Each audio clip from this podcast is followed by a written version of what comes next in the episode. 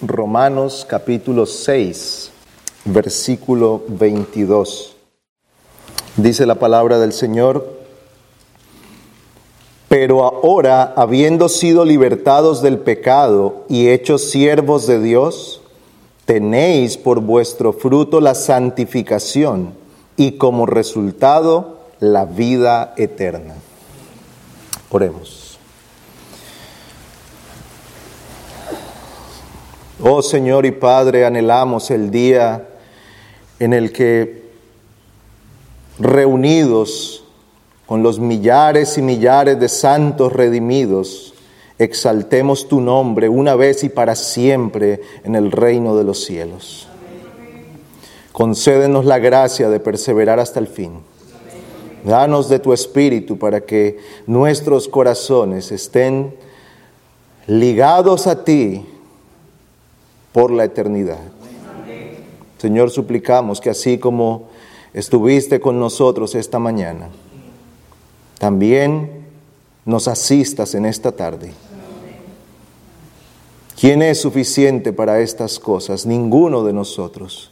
Pero por tu bendición, tu palabra será fructífera en nuestros corazones. Ven en medio nuestro, te lo imploramos. En el nombre bendito de Cristo. Amén. Hemos estado considerando algunas preguntas que nos llevan a examinar nuestra fe.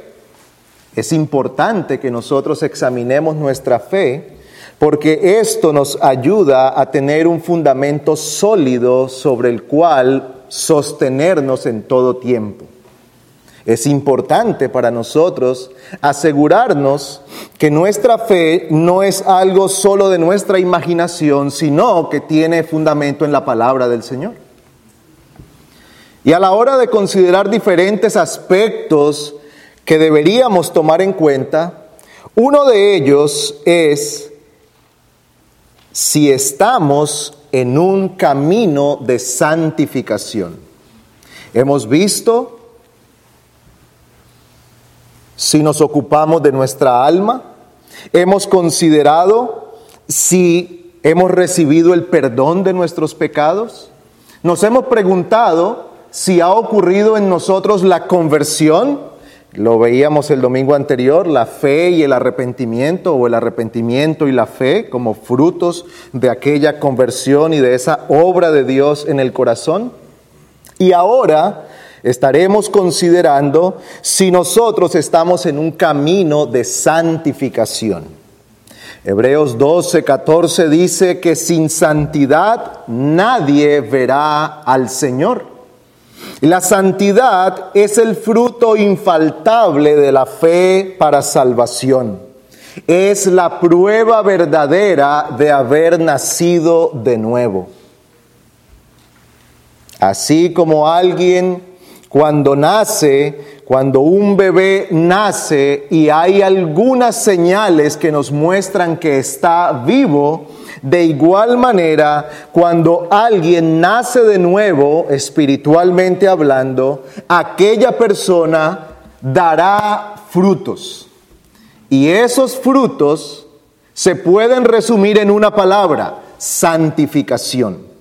La santificación es entonces el camino por el que empieza a caminar, a ir el creyente.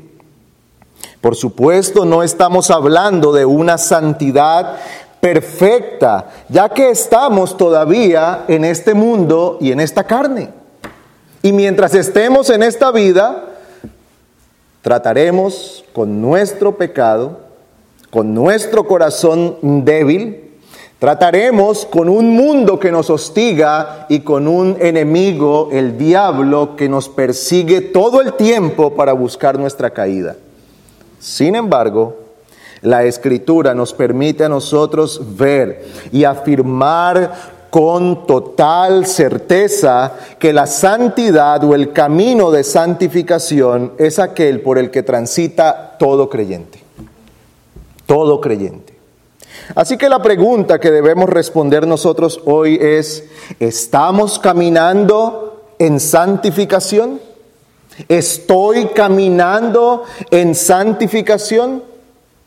Pero antes de responder a esta pregunta, debemos detenernos a considerar lo que es la santificación.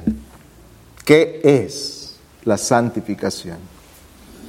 Y podemos definir la santificación como aquella obra de gracia que lleva a cabo el Espíritu Santo, según la cual el corazón se vuelve santo y es modelado conforme a la semejanza de Dios.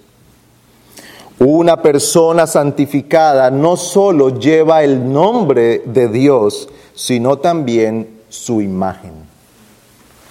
El creyente no solo lleva el nombre de cristiano, sino que la imagen de Cristo va siendo moldeada en él. Está siendo, dice el apóstol, transformado de gloria en gloria. Esta mañana escuchábamos y leíamos Romanos 8, 29, donde nos dice que el propósito para el cual hemos sido salvados es para ser conformados a la imagen de Cristo.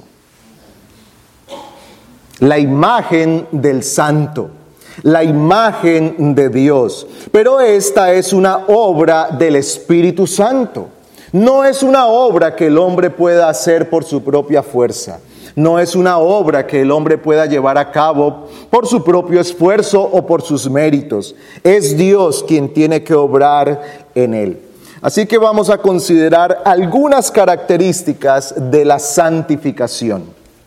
Y en primer lugar tendremos que partir diciendo que la santificación es una obra sobrenatural. Es una obra sobrenatural. ¿Y por qué es sobrenatural?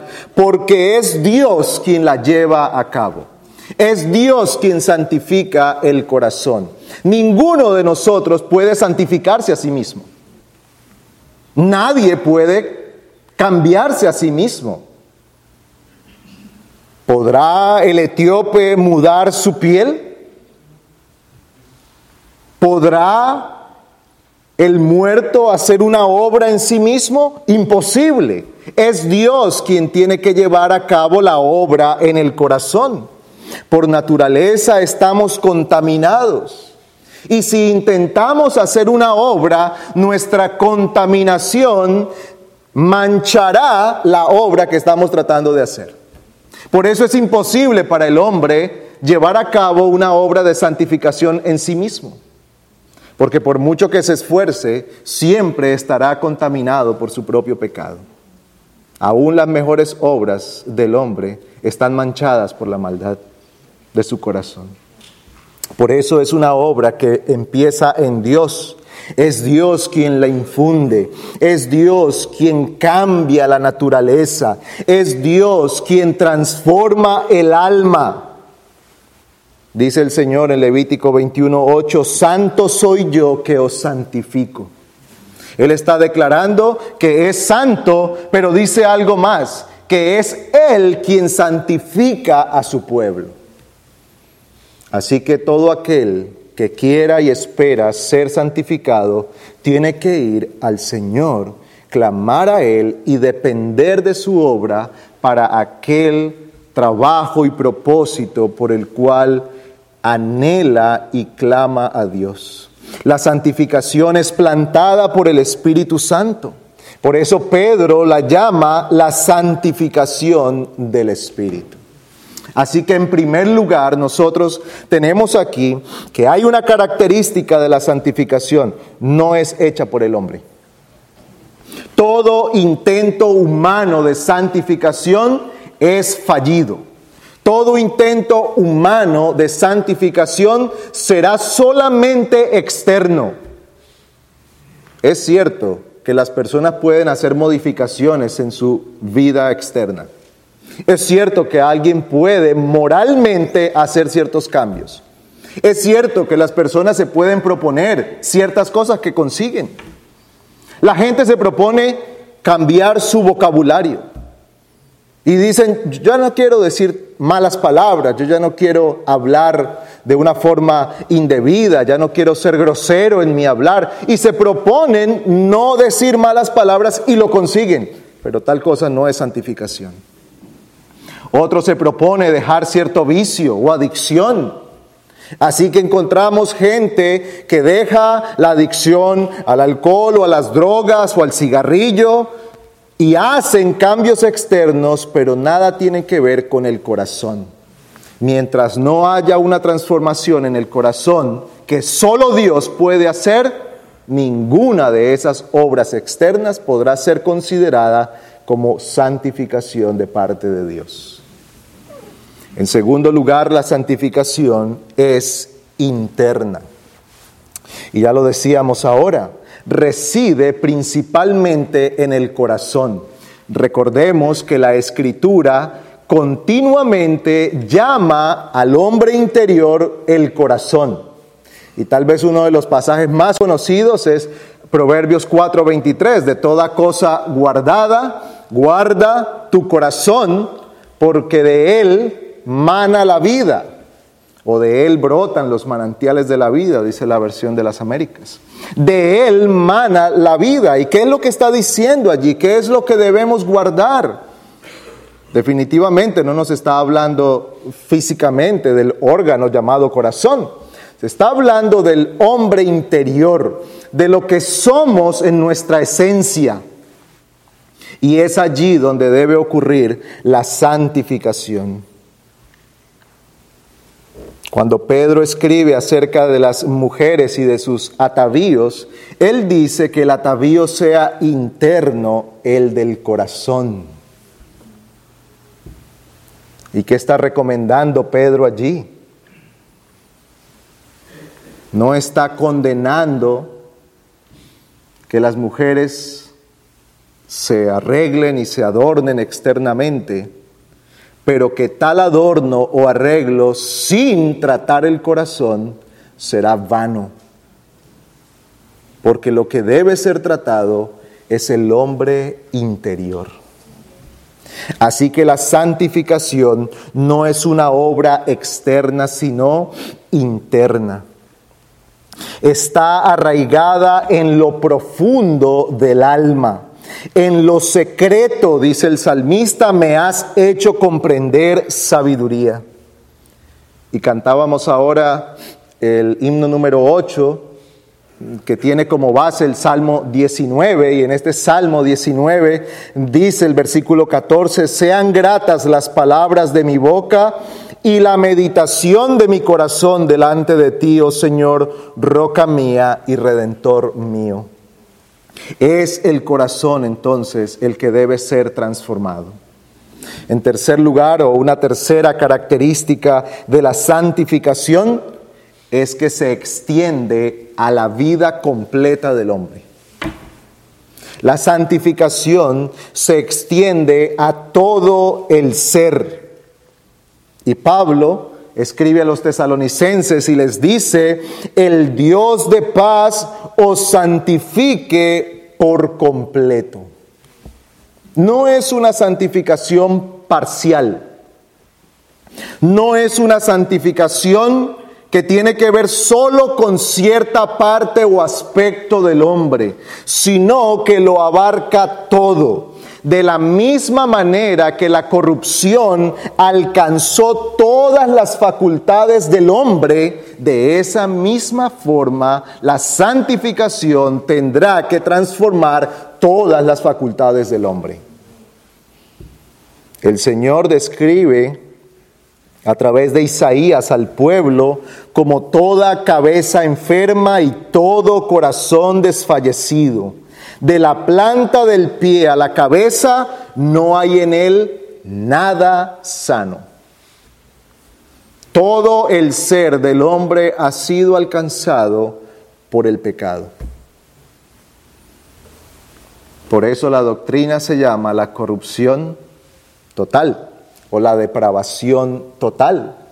No porque seamos lo depravados que pudiéramos llegar a ser, sino porque lo ha alcanzado todo.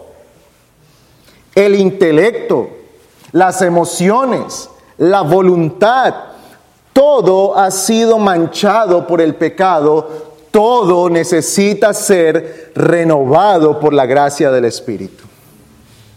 Así que la santificación de la cual nos habla la Escritura y la que debemos buscar nosotros es aquella que lo abarcará todo. La santificación tiene que alcanzar el alma entera.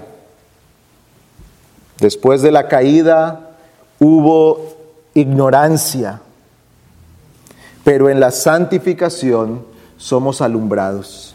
Nuestros ojos y nuestro entendimiento es alumbrado.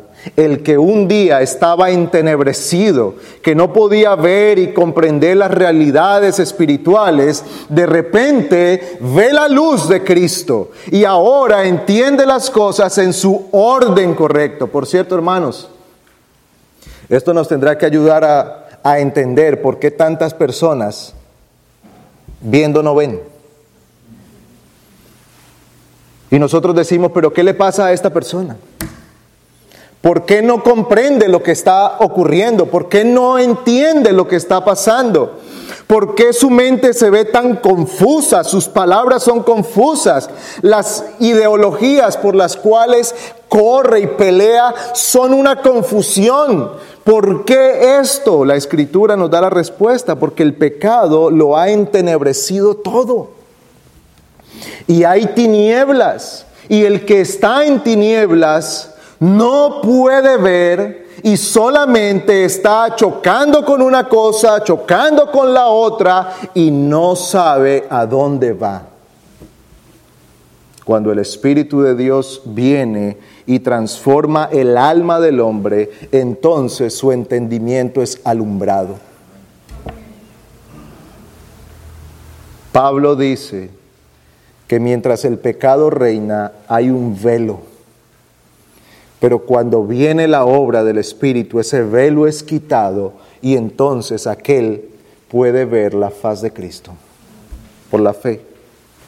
Puede comprender su estado, su situación delante de Dios, su condición caída, puede ver la justicia y la santidad de Dios y puede ver a Cristo como el único que lo puede redimir. El hombre sin Cristo no puede ver estas cosas. Por eso, hermanos, nosotros debemos clamar al Señor para que Él haga esa obra en el corazón de aquellos que aún no han creído. Pero no solamente el entendimiento se ha visto entenebrecido por el pecado. Después de la caída, la voluntad se pervirtió. No solamente en ella hay impotencia para el bien, hay rebeldía y obstinación. Si hay algo que caracteriza al hombre natural, y la Biblia llama al hombre natural el hombre sin Cristo, si hay algo que caracteriza al hombre natural es tener una voluntad obstinada y rebelde. Yo quiero ir por aquí, y por aquí iré y no me importa lo que Dios diga, ni me importa lo que me pueda esto ocasionar. Aquí voy porque yo lo quiero hacer. Soy dueño de mi vida y hago con mi vida lo que yo quiero. ¿Por casualidad ha oído usted eso? Eso es lo que nos dicen todo el tiempo, ¿verdad? Eso es lo que oímos decir todo el tiempo. Pero la escritura nos dice que cuando el Señor viene, entonces aquella voluntad esclava al pecado, rebelde y obstinada. Por eso el Señor muchas veces dice del pueblo de Israel, pueblo duro de cerviz. Duro, duro de cerviz, duro de cabeza no doblega su corazón delante de Dios, se queda allí y dice, yo no agacho mi cabeza delante de nadie, obstinado en sus propios pensamientos. Cuando el Espíritu de Dios viene y obra, entonces la voluntad es tomada por el Espíritu de Dios y es hecha dócil. ¿Dócil a qué? A la voluntad de Dios. Ahora aquella persona tiene como fin principal hacer la voluntad de Dios. Una de las primeras cosas que ocurre en el nuevo creyente es que él quiere hacer la voluntad de Dios. Y muchas veces esa persona dice, yo no sé lo que Dios quiere, pero yo quiero hacer lo que Dios dice. No conozco mucho, casi no sé nada, pero de algo estoy seguro, quiero hacer lo que Dios dice. Eso solamente viene cuando el Espíritu de Dios obra. Abarca todo el hombre. Después de la caída, los sentimientos o las emociones fueron puestas en los objetos equivocados. Es así que nosotros llegamos entonces a valorar lo que no tiene tanto valor, le damos el valor supremo y lo que debería tener el valor más alto en nuestra vida, lo ponemos en un lugar bajo casi sin otorgarle ningún valor. Esos son los valores de nuestro mundo hoy. ¿Cuánto vale el alma del hombre? Muy poco. No nos enseñan, ¿verdad?, a valorar el alma. No nos enseñan a velar por nuestra eternidad. No nos enseñan a cultivar nuestra mente o nuestro corazón para Cristo como lo más importante de la vida. No. Todo promueve una vida de valores trocados, de valores puestos en el lugar equivocado. Es así como el hombre llega a amar el mal y aborrecer el bien amar el pecado y a desear la injusticia, a desear la vida de impiedad. Cuando el Espíritu de Dios viene, entonces el orden es restablecido. Dios toma el lugar que debe tener en el corazón del hombre.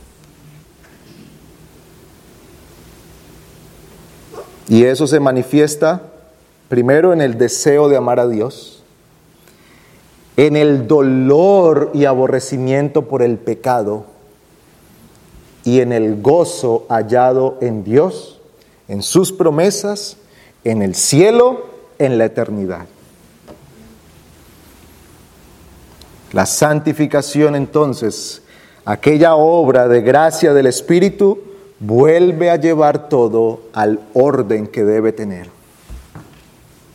Cuando al Señor le preguntaron cuál es el mandamiento más importante, que dijo él, amarás al Señor tu Dios con todo tu corazón, con toda tu mente, con todas tus fuerzas, y a tu prójimo como a ti mismo. Eso lo resume todo, dijo el Señor.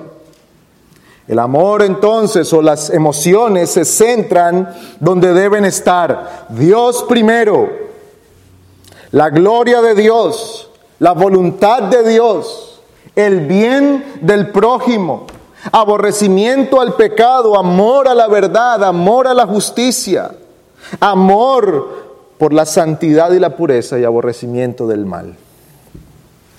Así entonces la santificación se extiende por toda el alma. En cuarto lugar, podemos ver otra característica y es que la santificación es progresiva es progresiva. Esto significa que el creyente no es hecho perfecto en un instante. A diferencia de la justificación, que en el momento que la persona cree es declarada justa una vez y para siempre, la santificación es progresiva. Vamos creciendo en, vamos avanzando. La imagen de Cristo va siendo formada va en aumento. Se le compara con una semilla que crece. Primero se planta la semilla, brota la hierba, va creciendo la espiga y luego el grano maduro. Los que están siendo santificados van creciendo en la santificación. Hay un crecimiento hasta que finalmente se verá la obra completa ya sea porque el creyente parte para estar con Cristo, o porque el Señor vuelve por segunda vez. Y dice que todos seremos transformados en un abrir y cerrar de ojos. Todos seremos transformados en gloria. Aquella obra de santificación quedará completa o el día que nosotros somos llamados a la presencia del Señor o el día que Cristo regrese por segunda vez. Mientras tanto, la santificación será un proceso que va progresando en nuestra vida. Estamos progresando, vamos en crecimiento y va aumentando. Esto tiene que ir ocurriendo así porque Dios ha establecido que sea de esa manera. Miremos un momento lo que dice Colosenses, capítulo 1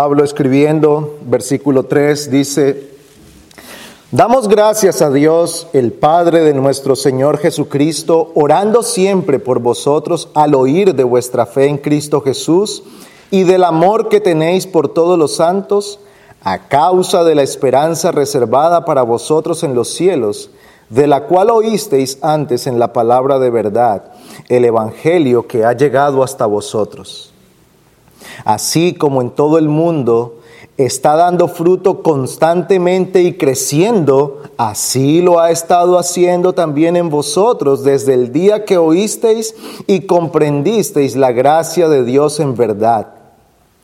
Tal como lo aprendisteis de Epafras, nuestro amado consiervo, quien es fiel servidor de Cristo de parte nuestra, el cual también nos informó acerca de vuestro amor en el Espíritu.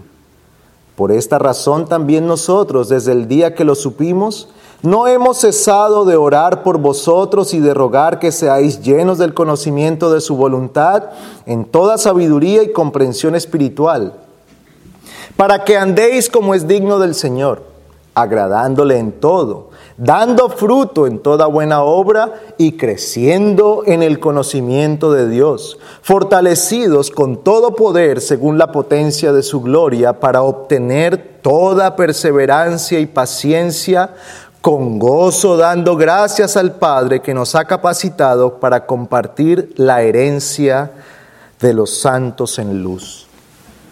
Pablo menciona aquí por lo menos dos veces que ellos estaban creciendo. Él menciona la necesidad de crecer. ¿De crecer en qué? Aquí dice que ellos estaban creciendo en la esperanza y creciendo en el conocimiento. Esto es algo que ocurre y que tendrá que estar ocurriendo siempre en la vida del creyente. Así que la santificación no se queda estancada no se queda allí. No es algo pasajero. No es, la santificación no es una intención de cambio que empieza muy entusiasmada, pero luego se detiene. ¿Cuántas cosas empezamos con mucho entusiasmo, verdad? Especialmente a principio de año, nos hacemos ciertas resoluciones y decimos, este año yo voy a hacer esto, voy a hacer esto voy a aprender esto, me voy a, disponer para hacer aquello. Y empezamos bien, emocionados, y luego pasa el tiempo y nos vamos debilitando y esa emoción va convirtiéndose en monotonía hasta que decimos, me di cuenta que a principio de año empecé muy emocionado y ahora ya se me olvidó que me había propuesto esto. La santificación no es tal cosa sino es un proceso que siempre está en crecimiento, en movimiento. No es igual para todos. No todos vamos creciendo de la misma manera. No para todos el crecimiento y el avance es el mismo, pero todos estamos creciendo. Todo creyente tiene que ir creciendo en la imagen de Cristo. Todo creyente tendrá que poder mirar hacia atrás en su vida y decir, No soy lo que debería ser, pero tampoco soy lo que era. Es cierto que yo todavía estoy lejos de ser lo que debería ser. Ah, pero una cosa sí puedo decir, que hoy no soy lo que fui. Eso significa crecimiento. Eso significa que la santificación se está llevando a cabo en el corazón. Es un proceso que va progresando. Va teniendo avance y progreso. Y una última característica, la santificación es permanente. Dice primera de Juan 3:9, la simiente de Dios permanece en él. El que está verdaderamente santificado no puede caer de tal estado. Ciertamente en muchas ocasiones la santidad de la vida del creyente puede ser herida y herida gravemente a causa del pecado. Esta mañana se mencionaba a dos hombres de la escritura, David y Pedro. Dos hombres que en un momento se ven en debilidad y caen. Triste, amargo, duro para ellos, pero fueron restaurados por el Señor. No fueron dejados en ese estado. No murieron en esa situación. Y esto de ninguna manera puede ser para nosotros un incentivo al pecado o al descuido. Pero algo es cierto, y es que nosotros todavía pecamos. Y usted lee Romanos 7 y ve a Pablo diciendo, lo que quiero hacer, no lo hago. Y lo que no quiero hacer, eso hago. Y en esa guerra estoy todo el tiempo, al punto que Él llega a decir, miserable de mí. ¿Quién me librará de este cuerpo de muerte? Soy un miserable, porque yo no quiero vivir así y termino cayendo. Ah, pero yo quiero vivir de esta manera para el Señor. Yo quiero ser ese hombre que vive perfectamente en la ley de Dios, que camina siempre conforme a la voluntad de Dios, que todo lo que hace lo hace con un corazón limpio para dar gloria a Dios. Yo nunca quiero ofender a mi prójimo, jamás quiero faltar a Cristo, pero me hallo con un enemigo que está dentro de mí, que me hace la vida miserable y termino haciendo lo que no quiero hacer. Sin embargo, el creyente siempre será levantado por la gracia de Cristo. Y siempre volverá al camino de la santificación. Por eso el Señor le dijo a Pedro, y cuando seas restaurado, consuela o apacienta a tus hermanos. El Señor le dijo que iba a caer y le dijo que iba a ser restaurado. Otra vez, esto no nos da a nosotros, ni nos puede dar a nosotros un incentivo para probar cómo es caer y ser restaurado. No, que nos libre el Señor de tal espíritu. Pero sí es cierto que mientras estemos de este lado de la eternidad, eso es real en nuestra vida. Eso es real en la iglesia. ¿Qué es la iglesia? Pecadores redimidos por la gracia de Cristo que están en un proceso de santificación. Por eso no nos debe extrañar encontrar cosas que no quisiéramos encontrar, pero que son realidad entre nosotros. No quisiéramos faltarnos, no quisiéramos ofendernos, no quisiéramos herirnos, pero esa es la realidad nuestra porque estamos todavía en la debilidad de nuestra carne. Así que usted y yo no debemos esperar de la iglesia una perfección que no tendrá de este lado de la eternidad. Ni debemos cargar nuestras conciencias, ni dejar que el enemigo nos tiente diciéndonos que si caímos es porque no somos creyentes. No, hermanos. ¿Cómo podemos ver nosotros que somos creyentes que nuestra santificación está creciendo? ¿Qué pasa cuando el creyente peca? ¿Qué demuestra que ese es un creyente? Que vuelve a Cristo para ser restaurado por Él. La marca del creyente no es que no peque, es que cuando peca viene a Cristo pidiendo misericordia y haya el perdón del Señor. Así que hemos considerado algunas características de la santificación. Es sobrenatural porque viene de Dios, es interna, se extiende a la vida del hombre, es progresiva y es permanente. Consideremos entonces algunas señales de la santificación. Y la primera señal de la santificación, porque hermanos, ya hemos considerado más o menos lo que es la santificación, pero ahora decimos, ¿y cómo yo sé que estoy en este camino de santificación? Yo no voy a decir todo lo que se pudiera decir, pero por lo menos algunas señales que nos permitan a nosotros tener luz. Y lo primero es, y, empezamos por algo básico, pero lo primero es que los que están siendo santificados son conscientes que hubo un tiempo en el que no estaban siendo santificados. Cada creyente es consciente que hubo un tiempo cuando no estaba siendo santificado.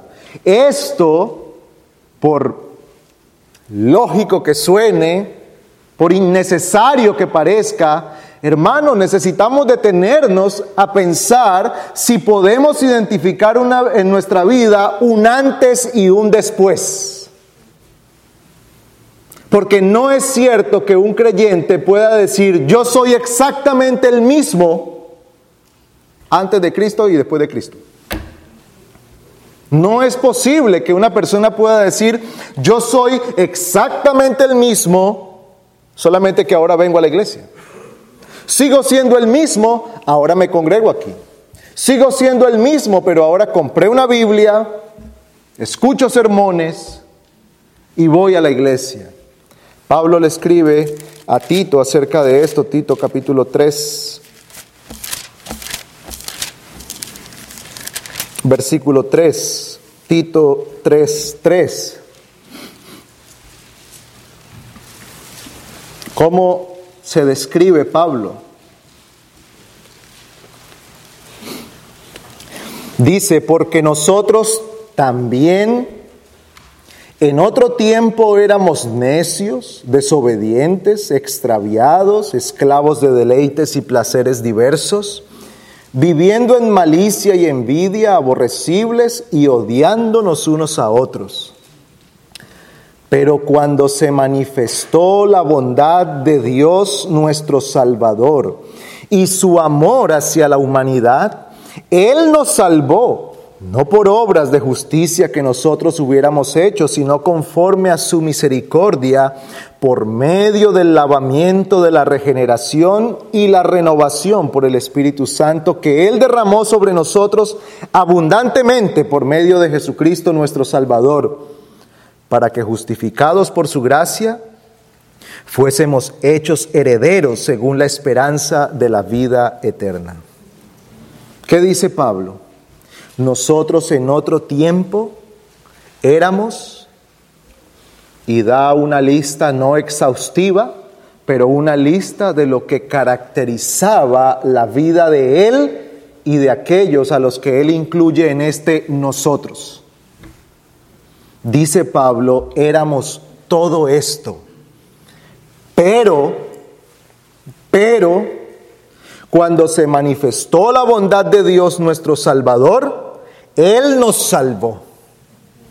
Así que aquel que está siendo santificado puede identificar Tal vez no el día y la hora como algunas personas pueden identificar que dicen, yo fui salvo tal día, a tal hora, yo estaba en tal lugar y, tienen todo esto claro en su mente, pero muchos de nosotros no. Pero sí podemos decir, yo sé que era esto y esto, pero ahora he sido transformado por la gracia de Cristo. El Señor llama al creyente y él puede identificar claramente que un día vivía para sus propias pasiones y que ahora vive para Cristo.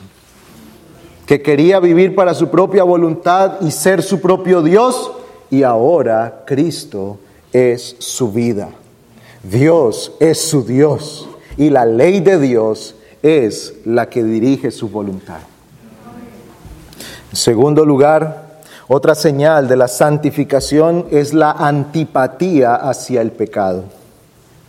La antipatía hacia el pecado.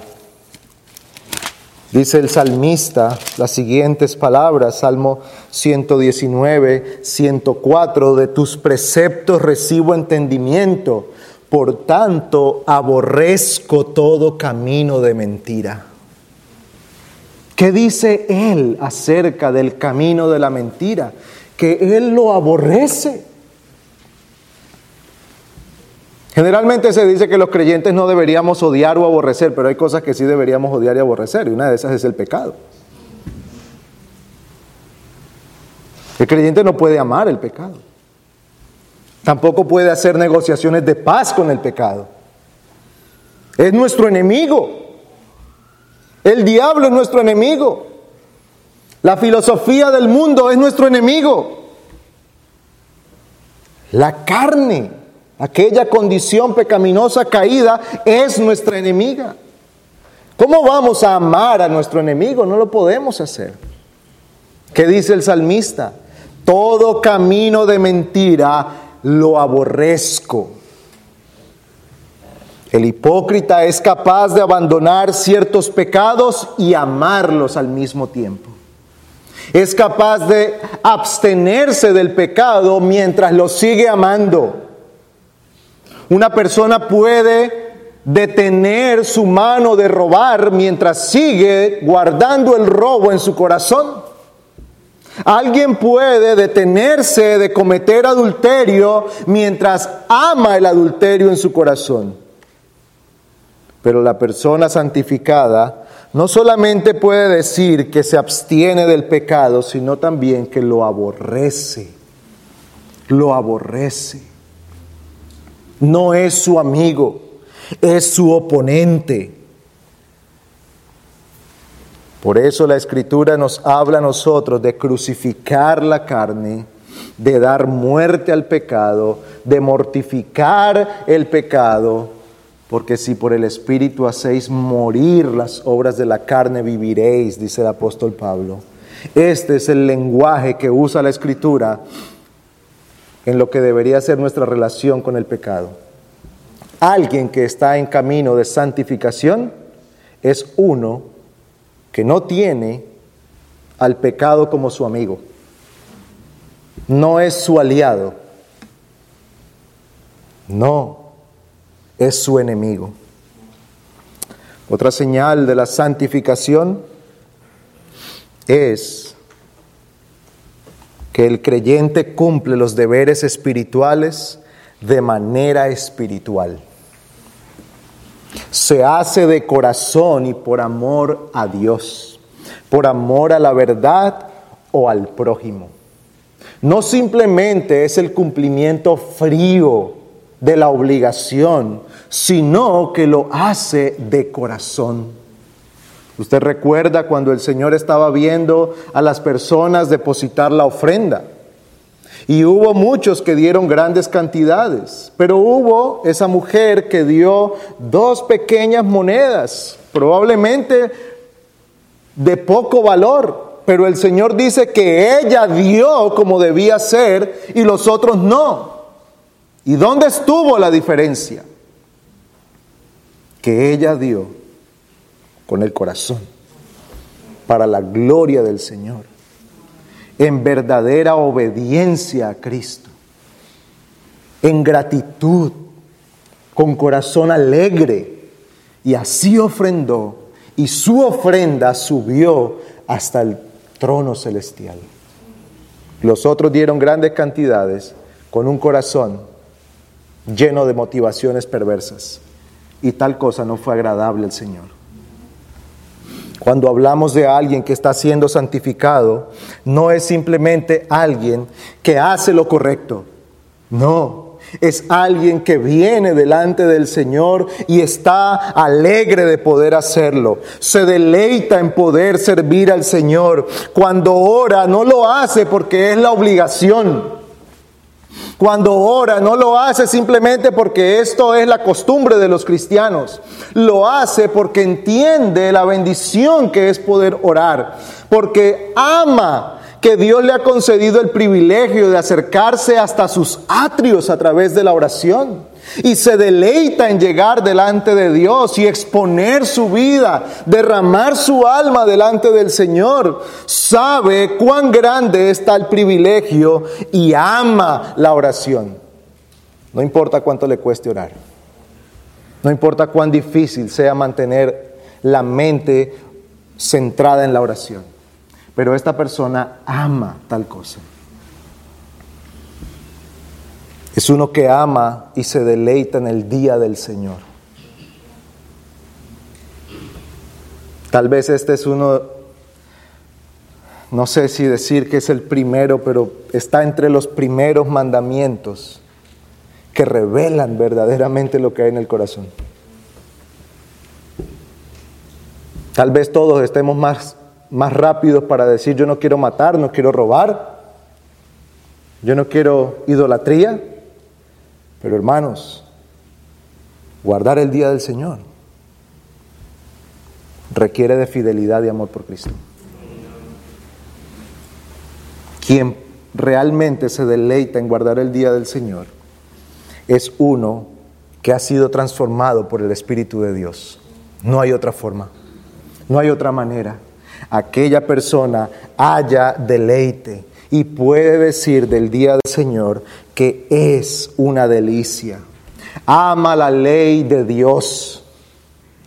Se somete a la voluntad del Señor con alegría, entendiendo que la ley no es un amo que lo hace un esclavo y que impide su felicidad, sino que comprende que la ley de Dios es la manifestación del carácter santo de Dios y que es una bendición para su propia vida poder vivir según lo que Dios le ha dicho que es lo realmente bueno.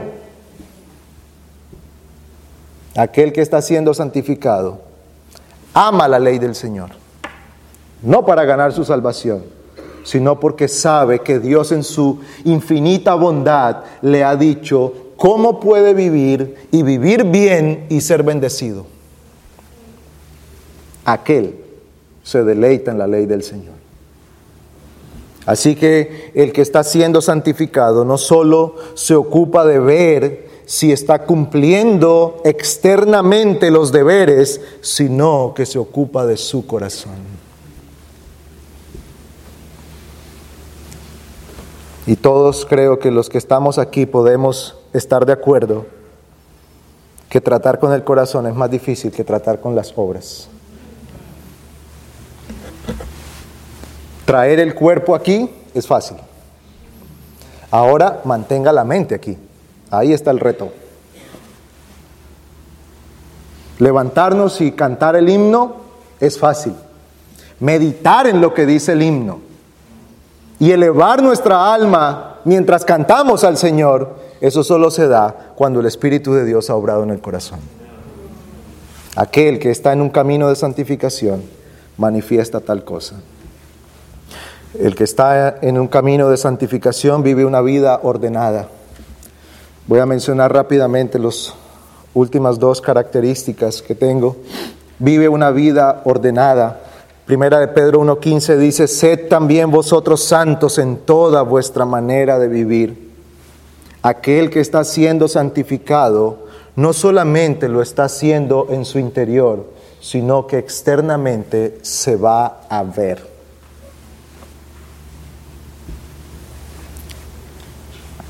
No es cierto lo que algunas personas dicen, no me juzgue porque usted no conoce mi corazón. No, lo que se ve es una manifestación de lo que no se ve dentro de él. Y tal vez alguien por un tiempo puede mantener una forma y puede mantener cierta apariencia, pero tarde o temprano la verdad saldrá a la luz. Por otro lado, quien está siendo santificado no irá a resistir por mucho tiempo vivir una vida en desorden. Aquel en quien Dios está obrando no durará mucho tiempo viviendo una vida desordenada. Por eso a veces, hermanos, nosotros oímos el testimonio de algunas personas que dicen, mire, yo no necesité que en la iglesia me dijeran que tenía que hacer esto o aquello. El Señor empezó a traer esa convicción y yo me di cuenta que no lo podía hacer más. Solo voy a, solo voy a dar un ejemplo. A veces uno oye a algunas hermanas decir, cuando yo recién fui a la iglesia, yo me vestía de una manera, pero nadie me dijo. El Señor me fue convenciendo que esa no era una forma piadosa de vestir y ya no pude resistir más vestirme de esa forma.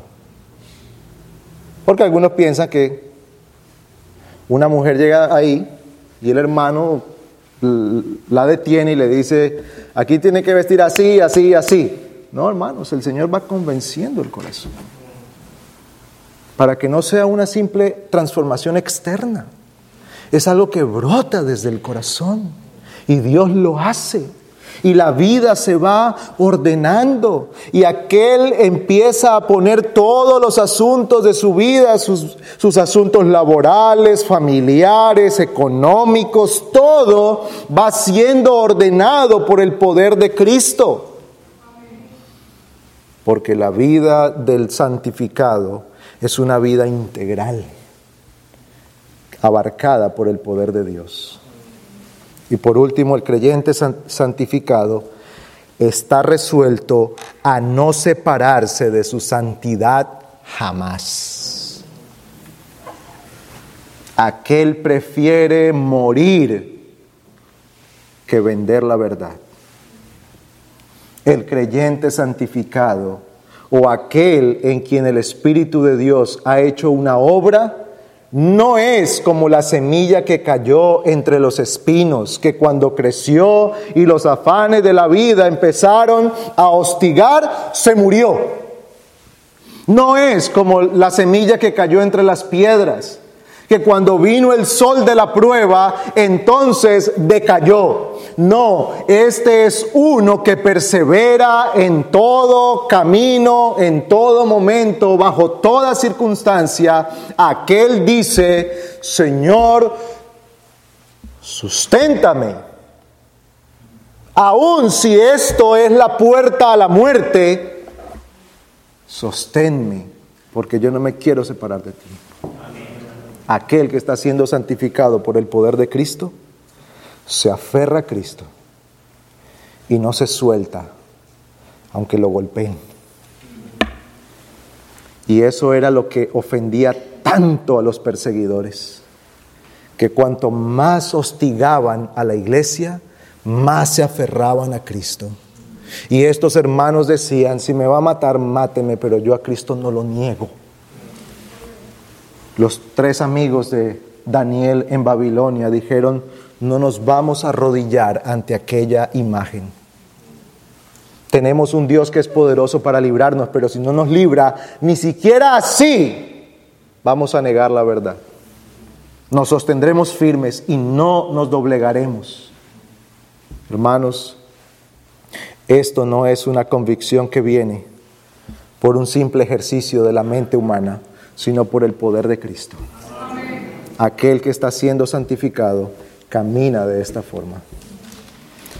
Concluyo entonces dejándole otra vez la pregunta en su mente. ¿Puede decir usted que es alguien que está en un camino de santificación? A la luz de este panorama general que hemos tenido de la santificación, ¿puede usted decir, yo estoy caminando allí? Si no es así, querido amigo, usted necesita clamar al poder de Cristo. Usted necesita pedir al Señor que Él haga una obra de transformación en su alma. Usted necesita pedir al Señor que Él venga sobre usted y que el Espíritu de Dios derrame de su gracia en su corazón. Porque esto no lo podrá hacer usted por su fuerza. Pero hermano y hermana, nuestra necesidad más grande es trabajar en nuestra santificación. En nuestra santificación. El que persevere hasta el fin, éste será salvo. Sin santidad nadie verá al Señor. No porque nuestra santidad al final del camino compre para nosotros la entrada al cielo, sino porque será el certificado original de que somos hijos de Dios. La santificación en el creyente está sellada por el poder del Espíritu Santo. Y aquel que está creciendo en santificación está manifestando que es de Cristo, que ha sido redimido por Cristo, que ha sido salvado por Cristo y que el Espíritu de Dios habita en él. Que el Señor nos ayude. Oremos a nuestro Dios. Señor y Padre nuestro, venimos en este momento delante de ti considerando nuestras vidas, nuestra necesidad de estar en verdadera comunión contigo, asegurando nuestros corazones por la verdad. Te rogamos que el testimonio de tu Espíritu sea dado a nuestros corazones y que podamos ver en nuestra vida que somos de Cristo. Señor, ayúdanos a perseverar en la santificación. Oramos por nuestros amigos, por los niños, por los hijos nuestros hermanos, todos los que necesitan todavía tu gracia para salvación, los que nos visitan también, Señor, que aún no han venido a Cristo, suplicamos que tu palabra haga la obra para la cual tú le has enviado. Señor, socórrenos para hacer tu voluntad y entregarnos a vivir para Cristo solamente. Derrama sobre nosotros tu bendito poder, te lo suplicamos en Cristo. Amén.